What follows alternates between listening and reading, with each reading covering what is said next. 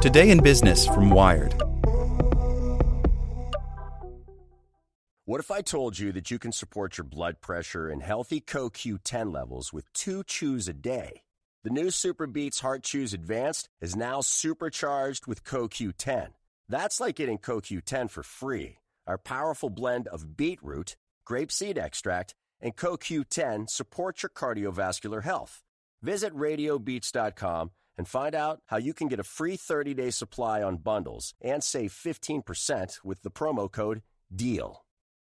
For the ones who work hard to ensure their crew can always go the extra mile, and the ones who get in early so everyone can go home on time, there's Grainger, offering professional grade supplies backed by product experts so you can quickly and easily find what you need.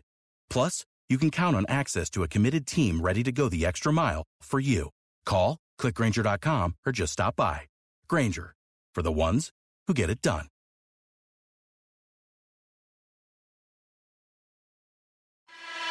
Here's today's spoken edition of Wired. Brought to you by Remarkably Remote, a microcast from GoToMeeting. Webinars to staff meetings, client calls, and virtual coffees. Listen to Remarkably Remote for tips on hosting meetings of all varieties. Head to gotomeeting.com slash tips and listen in on how to make remote work work. Facebook's AI for hate speech improves. How much is unclear.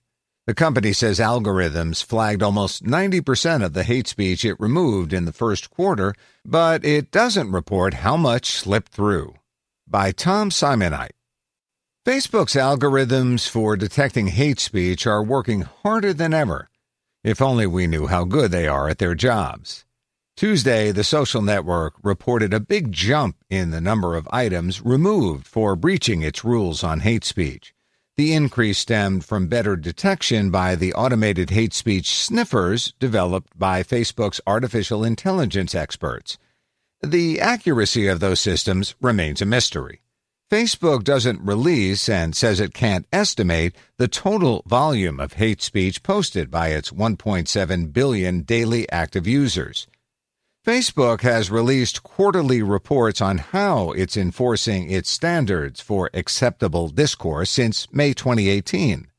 The latest says the company removed 9.6 million pieces of content it deemed hate speech in the first quarter of 2020, up from 5.7 million in the fourth quarter of 2019. The total was a record, topping the 7 million removed in the third quarter of 2019.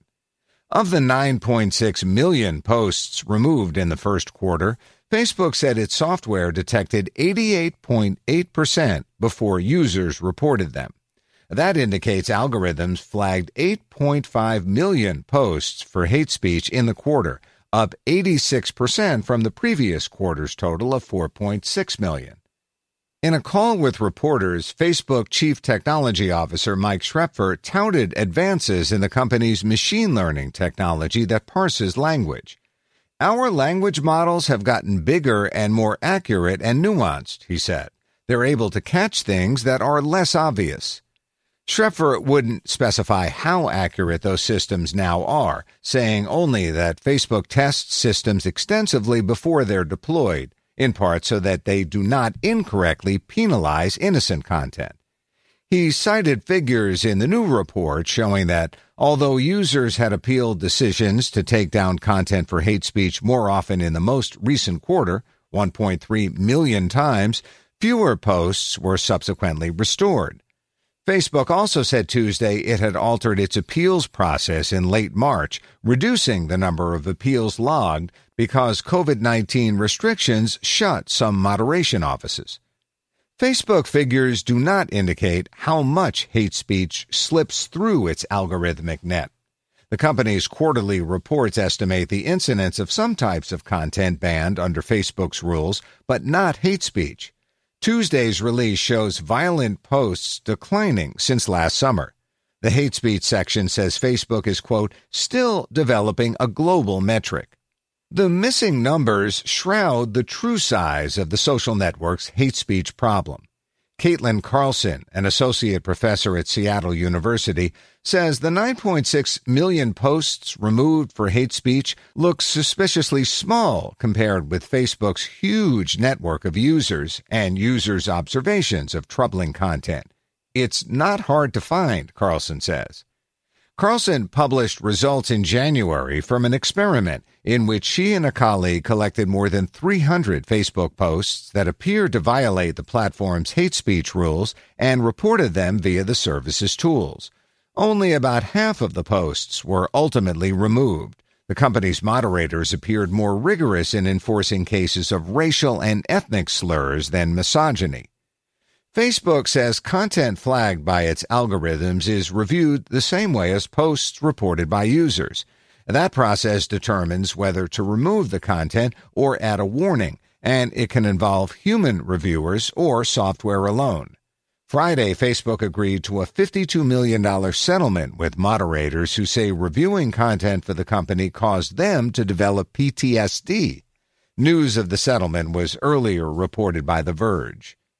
Facebook's moderation reports are part of a recent transparency drive that also includes a new panel of outside experts with the power to overturn the company's moderation decisions.